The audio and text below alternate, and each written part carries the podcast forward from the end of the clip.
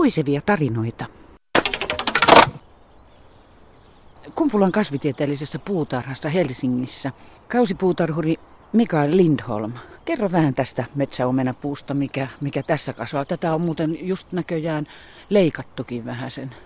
Pieniä hoitoleikkauksia on sille tehty jo, että on saatu vähän selkeämpi runko pystyyn, eikä se tule tänne sitten käytävän puolelle. Että sen takia on näitä pieniä hoitoleikkauksia tehty. Että yleensä me pyritään täällä Kumpulassa pitää niitä luonnollisen muotoisina, että vältetään kaikki mahdolliset leikkaukset, mutta näitä nyt välillä joutuu tekemään vähän poikkeuksiakin ja, ja, ja saada sitten niin kuin oikean muotoinen puukin aikaiseksi. Tämä kyseinen omenapuu, mikä meillä tässä vieressä on, on suhteellisen nuori, se on noin kymmenvuotias. Et, et se on tässä tällä hetkellä, olisiko se nelisen metrinen nuori puu on vähän varjossa, että aika korkealle pyrkinyt pääsemään, että pääsee valoa kohti. Että, et semmoinen tapaus tässä kohdassa nyt. Mistä tämä on peräisin ja mistä tämän tunnistaa metsäomenapuuksi? Metsäpuun tunnistaminen itsessään on... on hyvinkin haastavaa, että metsissämmehän kasvaa monenlaisia omenapuita, mutta suuri osa niistä on nimenomaan tarhaomenista, eli meidän viljelyistä omenista kotoisin olevaa, että kun heität sen kaartin sinne metsän puolelle, niin siitähän se myös saattaa lähteä kasvamaan. Että, että meidän, meidän metsissä näkee harvemmin näitä oikeita metsäomenapuita, sitten, mikä esiintyy lähinnä Ahvenanmaalla ja sitten ihan lounaisissa saaristoissa yksittäisinä puina. Parhaimpia tuntomerkkejä näihin on, että, että uusi vuosikasvain on yleensä kalju, ei ole, ei ole karvaa siinä ja, ja myöskin lehti on sitten semmoinen karvaton, että pääsuonen kohdalla tai ruodissa saattaa olla harvaa karvaa, mutta muuten se pitäisi olla, olla suht kalju. Myöskin omenasta sitten sen tunnistaa, että omena pitäisi olla semmoinen vihertävän keltainen, että ei, ei saisi punaista sävyä olla ja se on myöskin tasaisen pyöreä palleromainen, että se on semmoinen kaksisenttinen suurin piirtein, eikä siinä ole semmoista kuoppaa kummassakaan päässä. Eli se on navaton, eli, eli semmoinen pieni, pieni pallero vaan, ja hyvin kitkerä yleensä. Sanotaan, että metsäomenapuun säilymisen pahin uhka on tarhaomenapuu. Nimenomaan tarhaomenapuun ongelma on se, että kasvatetaan niin laajasti ja, ja risteytyy tosi herkästi myöskin meidän luontaisen metsäomenan kanssa, eli siitä kun, kun pörjäiset, kimalaiset käy molemmissa puissa, niin sitten tulee myöskin risteymä jälkeläisiä. Eli sitten käytännössä pienenee koko ajan sen metsäomenan geenivarat. Eli sitten niistä tulee risteymiä ja sitten metsäomena on vaarassa sit kadota myöskin kokonaan siitä esiintymästä tai paikasta, missä ne on aikaisemmin kasvaneet. Muun muassa Ahvenanmaalla näitä on, on hyvin paljon myös metsäomenaa täyttäviä kriteerejä, mutta sitten saattaa aina olla, että jotain pientä, pientä häikkää siinä on, että ei täytä ihan loppuun asti kaikkia metsäomenan vaatimuksia ja sitten, sitten päädytään, että ovat sitten risteymän alkuperää olevaa. Että, että ne, ne tarhaomenat on tosiaankin näiden metsäomenoiden suurin uhka tällä hetkellä. Teillä on ollut mielenkiintoinen retki sinne Ahvenanmaalle. Kerro tästä projektista, mikä koskee metsäomenapuuta.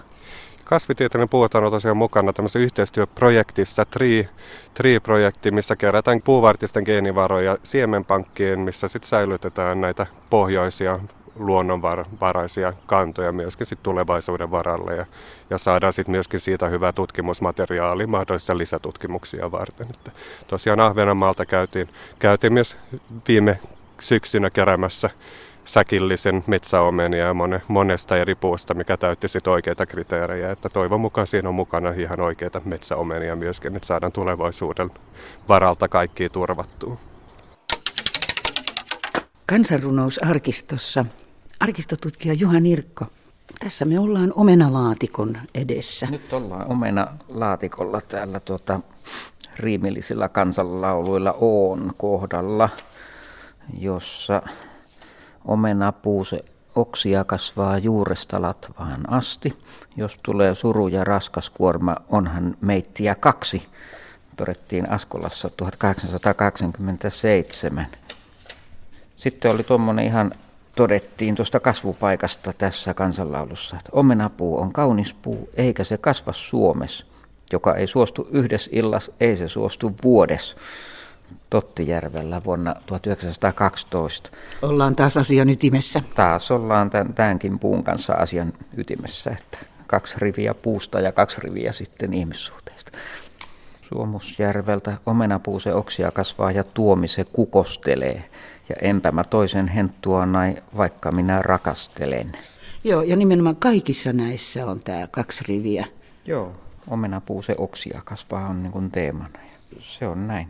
Neljä riviä ja kaksi ekaa on luontoa ja kaksi seuraavaa on sitten sielunmaisemaa. Näin se menee. Osaatko yhtään sanoa, mistä se saattaa johtua, että melkein oli kasvi kuin kasvi, niin tämä riimisysteemi kulkee aina tämän saman kaavan mukaan? Se on se rekilaulun peruskaava. Se on ollut semmoinen hittikaava. Se on sopinut siinä, kun tuota lauletaan ja tanssataan, niin esitetään sitä aina. Se toimii se kaava tämmöisessä esitystilanteessa, yhteislaulussa ja leikissä. Minä vuosina tämä on niin kuin ollut vahvimmillaan tämä perinne? No, tämähän tuli tuhatkahdeksansataaluvulla ja syrjäytti sen vanhanaikaisen kalevalaisen laulannan oikeastaan. Tänä oli sen ajan tämmöistä popmusiikkia tuhatkahdeksansataaluvulla, kun näissä on selvät tämmöiset loppusoinnut ja käsitellään ihmisen sielun tilaa, haikaillaan paljon näissä. Niin sitähän vieläkin tehdään popmusiikissa aika paljon. Joo, tämä on aika jännä vertaus. Niin. Tämä, tämä olisi tämmöinen meikäläisen tulkinta, ja on se tainnut jossakin peruskurssilla ihan tullut, tullut opittuakin joskus, että näin se on mennyt. Ja nyt ollaan täällä syntytarinoissa. Kyllä. Löytyykö Aatamista tai A- A- Eevasta? Löytyy kyllä. Tämä tuota Aatamin omena, mikä se nyt onkaan, kil- kilpiruston kulma, niin tuota, tuolla kurkussa meillä miehillä, niin täällä on esimerkiksi Askolasta vuodelta tuhatkahdeksansataakahdeksankymmentäseitsemän, että korotus ihmisen kurkussa, eli henkikurkun solmu, on syntynyt siten, kun Eva antoi Adamille omenan ja hän piti syömään sitä, mutta kun huomasi Jumalan kiellon, rupesi siitä epäröimään ja pala, nimittäin omenan pala, jäi miehen kurkkuun. Siinä on näin ankara tausta. Kyllä, se on. Sama, samaa sitten toistellaan. Vähän eri sanoin monelta paikkakunnalta. Miehillä on Aatamin pala kurkussa. Se syntyi sen tähden, kun Eeva antoi Aatamille omenan ja hän söi sitä niin ahnaasti, että omenan pala istui kurkkuun. Kurkkuun syntyi kohopaikka, Aatamin pala, todettiin Viljakkalassa. Rustosta kaulassa, joka paraiten näkyy miehillä, kerrotaan, että kun ensimmäiset ihmiset olivat sen omenan ottaneet, niin Eva, joka ensin omenan otti, ennätti sen myös ensin syödä ja niellä alas, mutta Adami, joka sen jälkeen otti, ei ennättänyt sitä niellä alas, vaan se takertui kurkkuun silloin, kun Jumala huusi häntä ja jäi siihen. Sen tähden se vielä nytkin useammalla miehellä näkyy se Aadamin omena. Kiitoksia. Löytyykö vielä jotain muuta? Katsotaan, mitä sana on sananlasku. Tai kaikkihan tietää, että sananlasku sanoo, että omena ei putoa kauas puusta. Taikka ei omena kauas puusta kiiri. Hyvin tuttu sanonta, jota paljon käytetään. Kun tarkoitetaan vanhempien ja heidän lastensa ominaisuuksia. Ei omena puust ettää putto. Omenastaan puu tunnetaan. Joo. Omenasta puu tunnetaan. Jämsästä tai Sortavalaan viittaa myös itse asiassa, että joku sortavalalainen on sen Jämsässä kertonut. Omenasta puu tunnetaan. Tässä on arvoituslaatikoita. Joo, eli semmoinen, että kysymyksessä eli arvoituskuvassa, tuota, tai oikeastaan siis vastauksena on se omena. Arvoituskuvasta arvuutetaan, että mikä mahtaisi olla. Olla, niin kuin, tämä on Vesilahdelta niinkin vanha kuin tuhatkahdeksansataaviisikymmentäkolme, pikkuvakka pihalla kruusluukku suulla. Ja vastaus onkin sitten omena. Se voisi olla jotain muutakin, mutta yksi mahdollinen vastaus on nimenomaan omena, taikka omenapuu. Pyhäjärveltä vuodelta tuhatyhdeksänsataaneljä on tuommoinen, että Aittanen mäellä Ruotsin lukku suussa. Ja vastaus on omenapuu. Mutta ideana on se, että se on jonkinnäköinen kuin ruoka-aitta, kun siinä on syötävää kyydissä. Mun täytyy kyllä sanoa, että mä en ymmärtänyt yhtään mitään. Mik, miksi Ruotsin lukku suulla? Joo, Ruotsin lukku, lukku, lukko, joku tämmöinen suulla. En minäkään vaan tiedä, mutta se voi olla myös Suomen lukko joissakin ää, arvotuksissa. Se on vähän niin kuin, että aitassa on lukko, niin Sinne ei niin vaan mennä näpistelemään välipalaa. Kai se vitsi on just se kielletty hedelmä, että sitä ei saa noin vaan mennä ottamaan. Ainahan keskustellaan, onko omena varkaus, varkaus ollenkaan, mutta tuota, kai se vähän samaan viittaa, että niin kuin on omaisuus aitassa ja lukko suulla, niin sieltä ei saisi mennä ottamaan.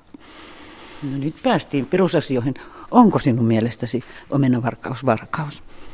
Niin, kyllähän se tavallaan on, vaikka tuota sitä perustellaan jotenkin, että nehän ovat vain omenoita ja kaikkihan sitä tekevät, mutta siitäkin huolimatta noin, noin eettiseltä kannalta, niin onhan se toisen omenoiden vientivarkaus. Mites omenan marjasta? Metsäomenapuullahan on hyvin pienet mm. omenat, eli oikein marjat. Se menee jotenkin näin, jossa on selvää tässä tämä suistamalainen, että ottuas on omenanmarja, mesimarja, miellyttiäs, muuttuu mustikkamarjaksi, pitiäs tuloo pihlajanmarjaksi. Eli muuttuu tuommoiseen tota, vähemmän makeaksi tai suorastaan happamaksi taas kaikki siinä pitäessä. Ottaessa omenanmarja, mesimarja, miellyttäessä, pitäessä pihlajanmarja. Tämähän kuvastaa pessimististä elämännäkemystä. Hiukan, hiukan näin voisi, voisi sanoa. Onko se sitten kokemukseen pohjautuvaa? On nämä siis. Nämä on kiinnostavia. Kiitos. Ole hyvä. Muistan joskus lapsuudessani kuulleen, että saaristossa airojen hankaimia tehtiin muinoin metsäomenapuusta ja, ja varmasti ihan tavallisestakin omenapuusta. Samoin jotain pieniä semmoisia koristeesineitä. Soitin Kansallismuseoon ja kysyin, että minkälaisia esineitä siellä olisi. Niin kuin he olivat tutkineet asiaa, niin sain sieltä vastaukseksi, että yhtään ainutta esinettä ei löydy, mikä olisi niin kuin oikein määritelty omenapuuksi. Ja Ruotsinkin Kansallismuseossa löytyy ainoastaan yksi, ja se on muskettiin liittyvä joku tämmöinen osa. Sehän ei tosin tarkoita sitä, etteikö omenapuuta olisi käytetty, mutta sitä vaan ei ole niin kuin määritelty niihin kokoelmiin. Mutta sinä, soitinrakentaja Anders Liljeström, olet käyttänyt omenapuuta. Mihin? Mä olen käyttänyt sitä soittimissa jonkin verran. Ja nyt ihan viime vuosina niin, niin Jaakko Heinimäki, kirjailija ja, ja nykyään Kirkko- ja kaupungin päätoimittaja, toi mulle kolme isoa omenapuun runkoa ja sanoi, että kun mä täytän viisikymmentä, kun hän täyttää viisikymmentä vuotta, niin hän tilaa soittimen multa ja sitten tehdään tästä puusta. Että tämä on heidän niin kuin suvun ö, kesäpaikasta kaadettu, joka sitten myytiin myös samaa, että se oli tavallaan muisto, mikä jäi siitä, siitä kesäpaikasta. Ja sitten pari vuotta aikaisemmin, kun Jaakko sitten täytti viisikymmentä, niin soitti mulle ja sanoi, että ruvetaanko tekemään nyt sitä soitinta. Ja sitten ne oli kuivannut jo tarpeeksi kauan mun verstaalla, että pystyttiin käyttämään. Ja kauan niiden täytyy kuivua? No ne oli varmaan kolme vuotta kuivu, kuivunut siinä vaiheessa, että se, se on semmoinen, että uskaltaa jo lähteä tekemään. Ja sitten kun se oli vanha puu, niin siinä ei ollut, siinä ei ollut enää sitten niin kauheasti semmoista, semmoista niin kuin uutta kasvua ja semmoista niin kuin elämistä, että se, se pysyy aika hyvänä sitten. Ja sitten mietittiin, että miten me saataisiin käytettyä sitä, koska omenapuuhan ei ole, se runko ei ole kauhean iso. Eli siitä ei pysty saamaan esimerkiksi, niin kuin, no tietysti monesta osasta, mutta et, ei pysty saamaan perinteistä tämmöistä niin kuin kaksi osasta pohjaa, koska se vaan ei ole tarpeeksi leveä se puu. Niin sitten me päätettiin, että me käytetään sitä, sitä otelaudassa ja sitten me käytetään siellä lavassa lavaviiluna, missä virittimet on. Ja sitten mä käytin sitä vielä tallassa, eli talla on, on siinä kannessa, mistä kielet kulkee yli. Niihin sitä pystyy käyttämään, se on ihan mahtavan näköinen. Mahtavan näköinen puu, se hohkaa semmoista upeata kiiltoa, kun se oikein hienolla hioo ja, ja sitten pinta käsittelee, niin se on, se on hienon näköinen puu. Minkälaista sen käsitteleminen on? Eikö omenan puu ole aika kovaa? Se on kovaa, joo, ja se on, se on semmoista niin kuin tosi tiivistä puuta. Et siinähän ei ole, siinä ei ole niin kuin semmoisia huokosia, mitä vaikka, vaikka mahongissa on tai jalavassa tai saarnissa. Et sitä ei tavallaan tarvitse. Jos sen haluaa pintakäsillä kiiltäväksi, sitä ei tarvitse täyttää niitä puun huokosia, että se on niin tiivistä. Siinä ei ole mitään semmoista. Mutta monesti, mitä, mitä mä oon aikaisemmin käyttänyt omenapuuta, niin monesti siitä sanotaan, että se, se aika paljon elelee, että se, että se tavallaan kosteuden ja lämmön ja muun mukaan sitten vääntyy.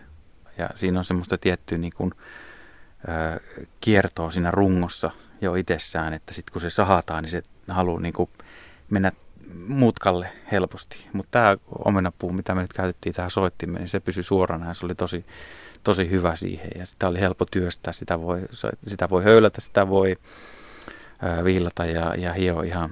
Se, se tykkää siitä, ei siinä ole mitään, mitään ongelmaa. Mutta kovaa se on, että se, se tylsyttää sitten työkaluja. No mitäs sanoo sitten kitaran uusi omistaja saatuaan sen? No oli tyytyväinen tietysti ja sitten vaan se hieno muisto, että sulla on, sä tiedät sen, sen tarinan siinä puussa ja sitten sen jälkeen se elää. Vaikka koti tai tämä kesäpaikka olisi, olisi mennyt jo, on myyty jo eteenpäin, niin jollain tapaa se elää jopa se ympäristö uutta elämäänsä sitten siinä soittimessa. Että mun mielestä se on hieno, hieno jos joku pystyy tommosen niin kuin toimittaa mulle, että, että käytetään tätä materiaalia, jolla on joku tarina, niin se on, se on upea. Professori Kari Heliövaara, kerro näistä metsäomenapuun ja, ja myös omenapuun asukkaista. Joo, tässä meillä tosiaan on, on metsäomenapuu, joka Suomessa on aika harvinainen puulaji, mutta, mutta onko siellä sitten mitään erityisiä tuholaisia, sitä voi niinku miettiä. Monet hyönteislajit, pistiäiset, perhoset elää mielellään sen lehdillä, syö niitä.